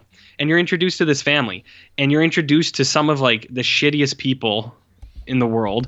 You have this girl who like has tantrums for fun to like because she's spoiled like a spoiled brat and she just wants attention. You have this other girl who you think is nice, but then when things don't go her way, she like sets people up to get in trouble, and you're like, okay, that sucks. You have the dad who's like kind of a nice guy who like calls people out on stuff, but then you're, he's not even in it that much, so you're like, okay. And then you have you just have like these other characters that are introduced in the family, like the daughter's boyfriends, and I don't think anything about them is interesting at all. You have the you have all this like melodrama stuff where people, they're like pouting. They're like, oh, oh dear. It's like my, my boyfriend didn't propose, or it's like, oh, I'm not dating anyone right now. And you're just like, all right. And then you have Godfrey. He's like, oh, I'm the, the best butler in the world. And, and you're like, okay. And then, so there's a little bit of spoilers here. You, you come into like the end of this movie, which I think really blows for me. Um, for me. And uh, you're like, the dad's like, oh man, I bankrupted the family. And then Godfrey comes in and he's like, you know what, sir? He's like, actually, I knew you were in trouble. So I, I set out these stocks and I put them in your name. All I needed was a little startup fund. Here are your pearls, my dear. He's like, that you tried to set me up with stealing. And he's like, I actually set a little bit aside for myself. I'm not your butler anymore. Peace out. And then the girl's like, oh my God, I do love that guy. And then she like fucking assaults him, is like, we're getting married right now. And then they get married and then the movie ends. And I thought that was total horseshit too, because it's like this suave guy who decides to be a hobo, he and like gives up, but all he needed was like like a little bit of money. And he's like this fucking business mastermind. He's like, he's like, I opened up a new club at the dump and I saved your family fortunes. And like, I did all these great things for you. And I know that's kind of maybe a product of the time. It's like making everything right at the end. But I thought it was so, it, it's like it comes out so fast. It's like, here you go. Everything's fine. And then it's like, oh, yeah, we're going to get married, too. And like they kind of play up a, a chemistry. Like they have a decent chemistry, but I don't really believe their relationship at all. And uh, I don't know, like when we were when you just when you brought up the Lady Eve, I think that's a good example, because that's one of these screwball things that I actually liked a lot. Uh, like some of the other like early movies like this, like Lady Eve, Pygmalion, like stuff like that, I thought did this really well. And uh, I don't know, like I watched See, this. And... I, this movie's totally different than those, though. Like yeah, when, it, when it, you're describing the movie, like those are all like what exactly what happened. And I think it's hilarious, like your like disdain of like how it happens. But I'm like, yeah, but it's funny in this. Like it's so ridiculous. It's so stupid. It's like, oh, I took all this money and I saved it aside and making everything right. It's like, that's just funny to me. Like it's, it's just like, it's no, so, I, I get it. It's like peak like thirties kind of ridiculous kind of like cornball. And it's like, yeah, it's screwball. It's a farce, I guess. So it's like, I find it like bizarre. You're like, oh, then this, this is just, doesn't, these characters are all unlikable. And I'm like, yeah, I mean, they are, but like, The, the writing in this is like pretty good. Like lines like "Can you buttle?" Yeah, there. I think there are some good lines in this, and I don't know, because I watched this and I was like, "Am I off on this?" I was like, "Why is this in the Criterion?" And then I looked on Letterboxd, and only like three other people that I have on Letterboxd have seen this, and they all gave it like fours and fives out of fives. And I was like, "All right, I guess I'm the only one." I don't know. I, I don't know, man. This is the hill I die on. That's fine, but uh, I honestly don't really know why this movie is like. It, it it fucking bugged me. I was just I watched it and I wasn't in a bad mood or anything. I was like, all right, let's watch what? some thirties stuff. I threw it on and I was just like, man, fuck this movie. What? I, I don't know. I don't know, dude. I don't know. I don't know what to tell you. Um, yeah, I don't know. Why don't you tell me why you like it? And I'll I, see I, if haven't it stirs I? Anything. Haven't I? No, just, it seems kind of pointless. Like, I don't know.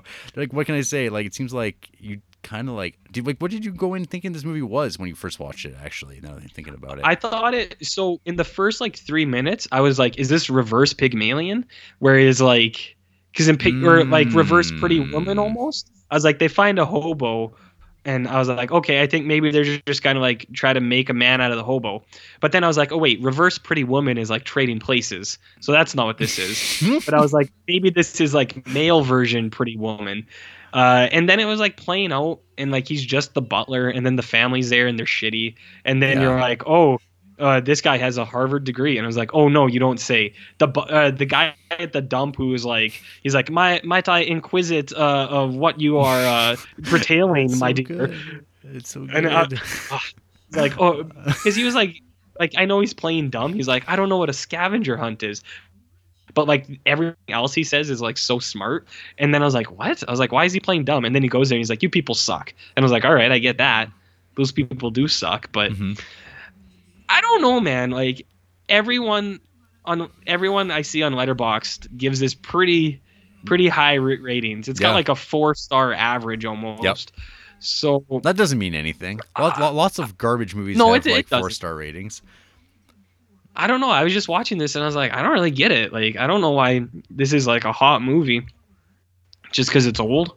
No, there's lots. There's like pl- plenty of old movies no one cares about. Yeah, I don't know, man. This uh, let's just say this one wasn't for me. And apparently, um, Jesus, it. I don't. I don't hate it. I was just watching it and I was just like, I don't know what it was. Like, it just didn't jive with me. I was like, man, I don't like this.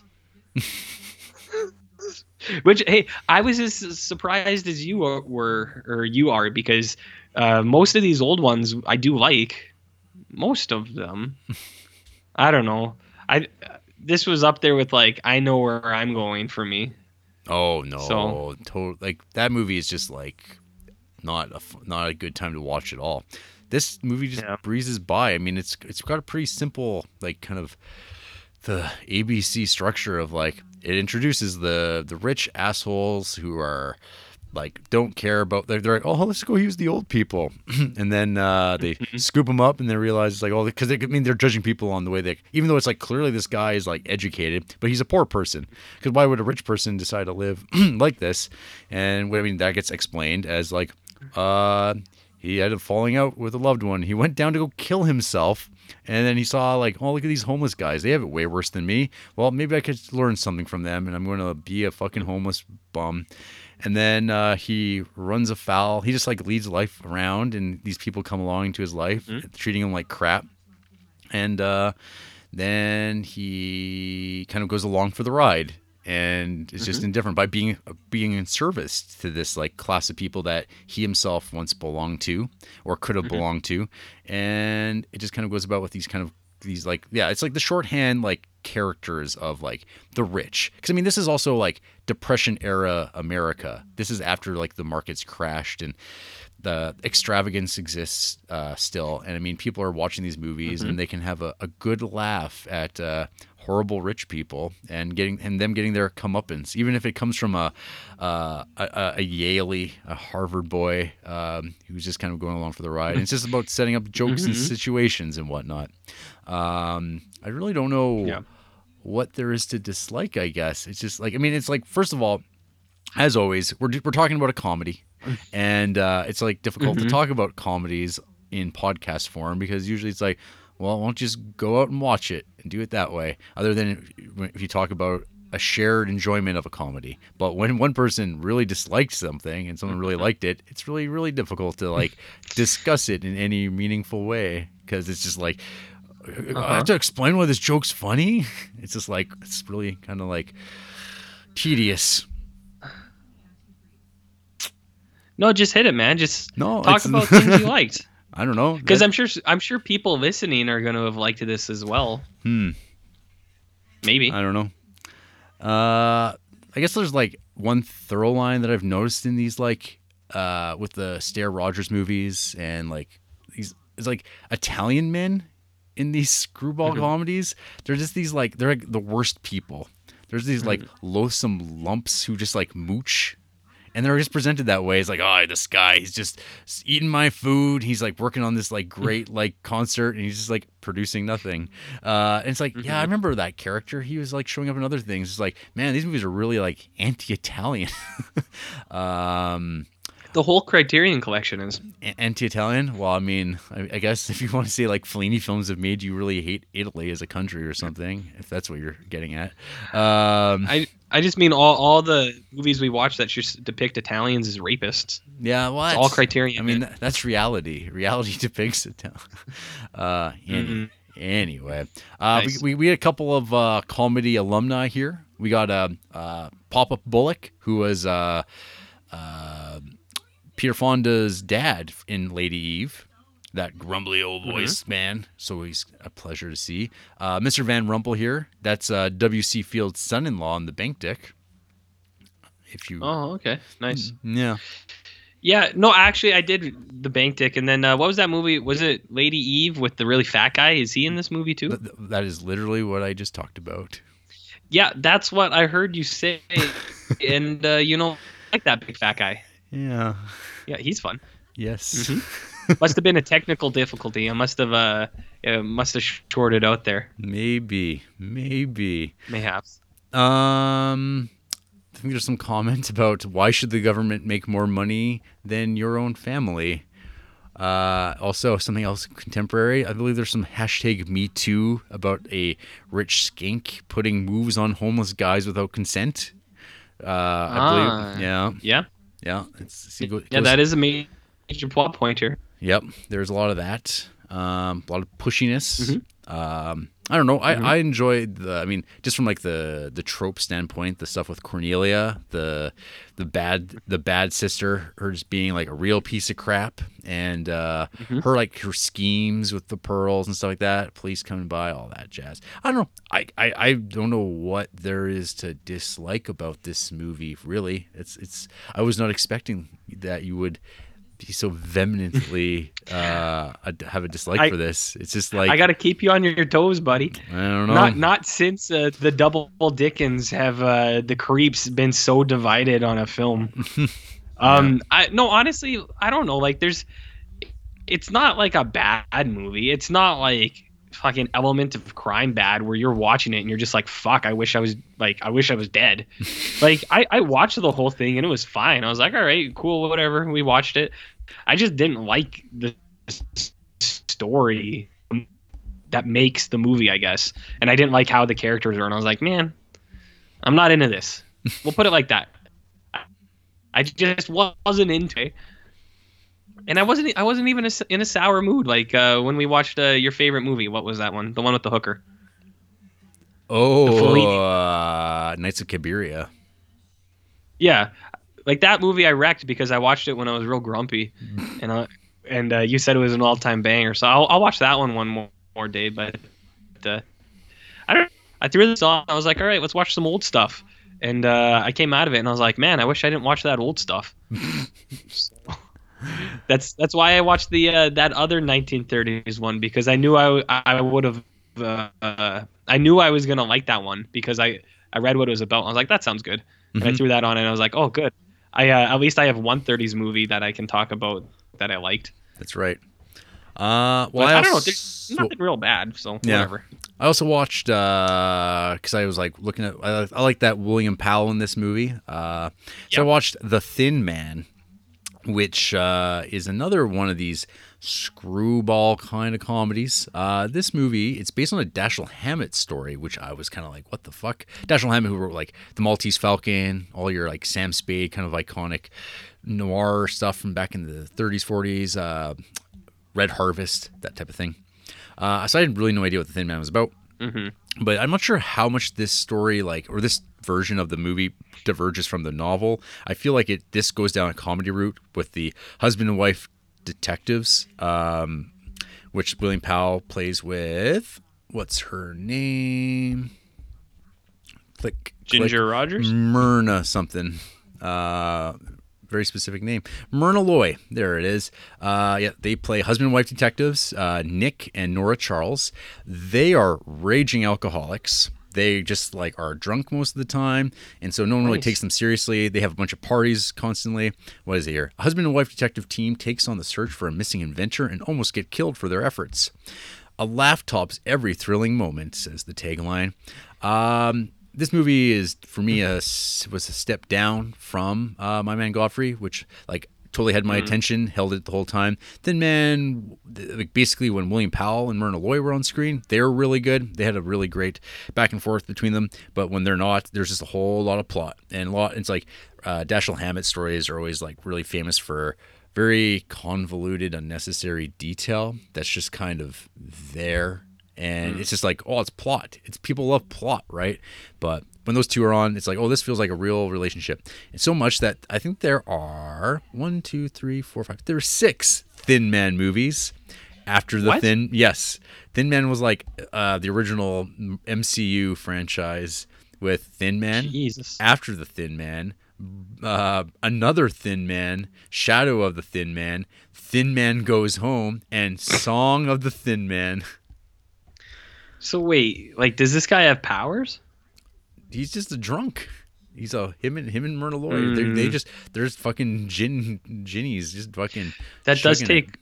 that does take a lot of work. What's that? What's that line in that movie somewhere? Where he's like, if it was easy, everyone would could do it. About being an alcoholic. Mm-hmm. Um, that was a Criterion movie, wasn't it? Maybe. Maybe. Maybe. I don't know. Maybe. Maybe. Maybe. Anyways, so yeah, Thin Man was fine. I don't know. I, I I don't know if I'll be going on my way to watch the subsequent five Thin Mans.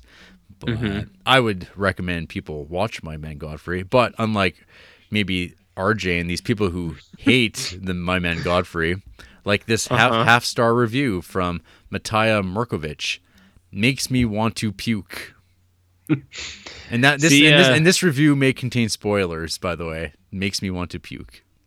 Uh, that's nice. Uh, I, I can relate with this girl. She sounds like a cool lady. Uh, Ferris Bueller gave this uh. one one star.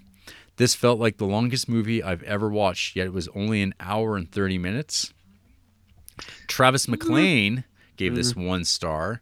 I had hoped that Diane Jacobs' two thousand one essay for Criterion would help me find a stronger appreciation for My Man Godfrey, but it seems that I was really supposed to content myself to laugh at the antics and marvel at the acting. I can appreciate where this might go over well with a theater audience, where a crowd might feed on its own energy, but watching it at home by myself, I simply found the film flat, predictable, and tedious.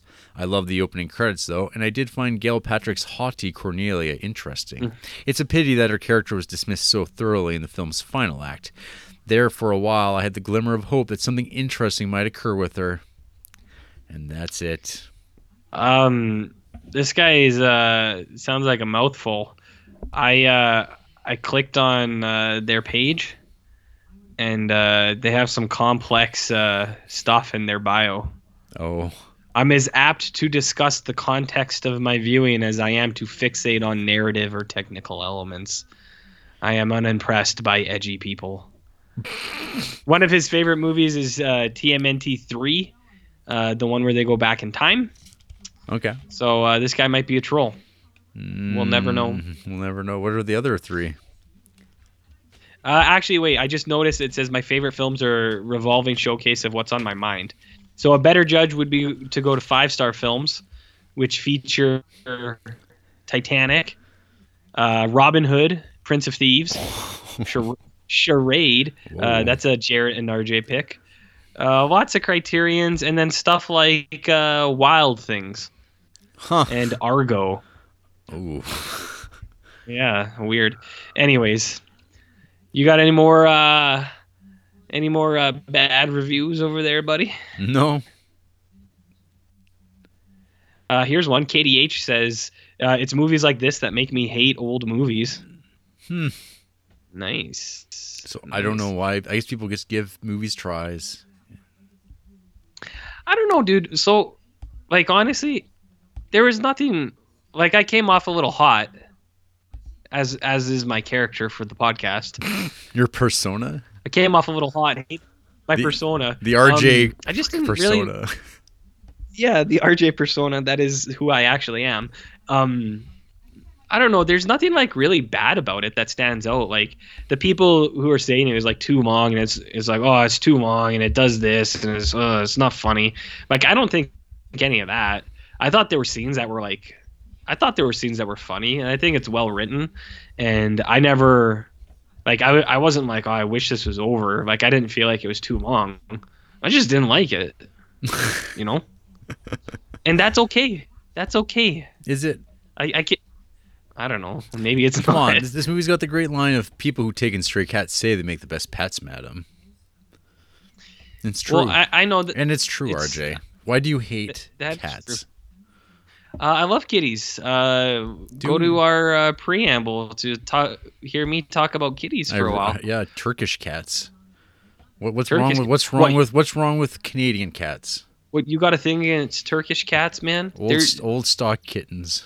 We're we're all from the same primordial cat, dude. Yeah.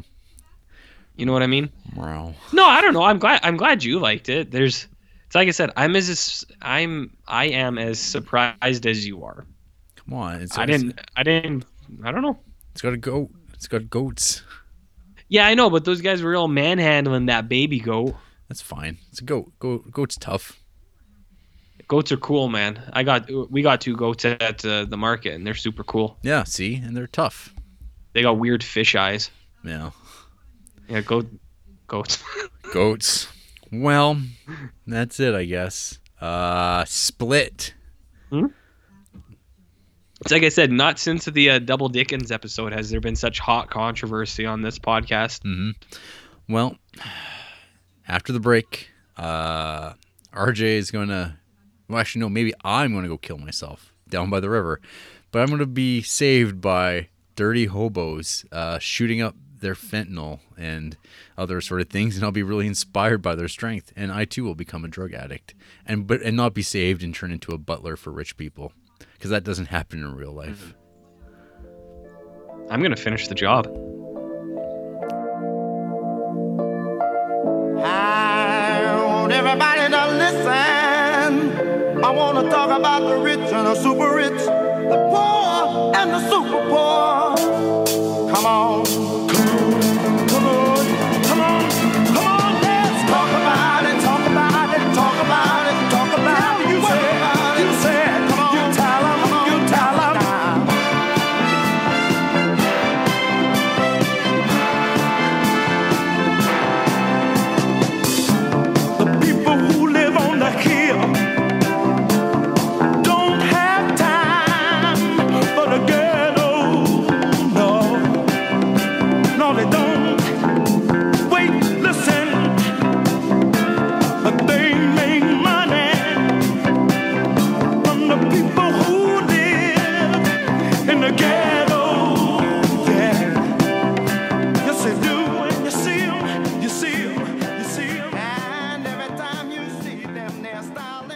What happened to you, man?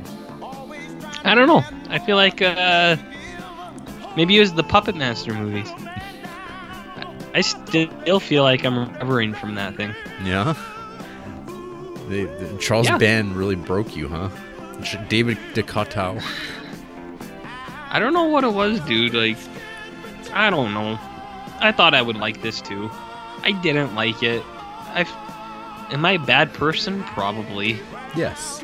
And you can email us at criterion creeps at gmail dot com and tell us how R J's a bad person for not liking a movie from nineteen thirty-six. Nice. We've got a Facebook page. We're on Instagram. We're on Letterboxd. I'm Jared Duncan. He's Barnwell. We've got a Patreon page. We're on YouTube as well. SoundCloud, Stitcher, iTunes. And hey, if you're a new listener, perhaps throw us a review, uh, a rating, perhaps. Those things mm. apparently help out or something. Because when people search Criterion Collection, they're still not seeing us first. They're seeing, like, dead old podcasts. So mm-hmm. any little little boost will help us out a little bit. Just have to log in. Remember that password for your Apple account. Mm-hmm. Next week, Spine one fifteen. Jules Dassin's Rafifi from nineteen fifty-five. Uh, this is a heist movie. Some might even say the, like, the heist movie. Which is kind of weird that we're watching it after watching Big Deal in Madonna Street, but that's how spine numbers work. Is this the one with uh, the baboon from uh, Lion King? You know Rafiki? Nope. Is it good that I got that out of the way now instead of in the actual episode? It, no, it was never good. It was never. It was, it was never. It was, good. It was never good. Nice. This, like, it's a good thing. This is the bit that people will listen, listen to the least. Do you think anyone listens to this? I don't know. Hey, if you're listening to this, just all, email in. All the we, we won't even read it out on the podcast. We just want to know. All the listeners in Creepsville are S O Bs. Yeah, that's true. Yeah. Yeah. Oh, Gabbo. Yeah. Garbo? No, not Greta looks, Garbo. Look, Smithers Garbo was coming. Garbo. That's your Simpsons reference. Mm-hmm. Good night, folks. Um. Yep.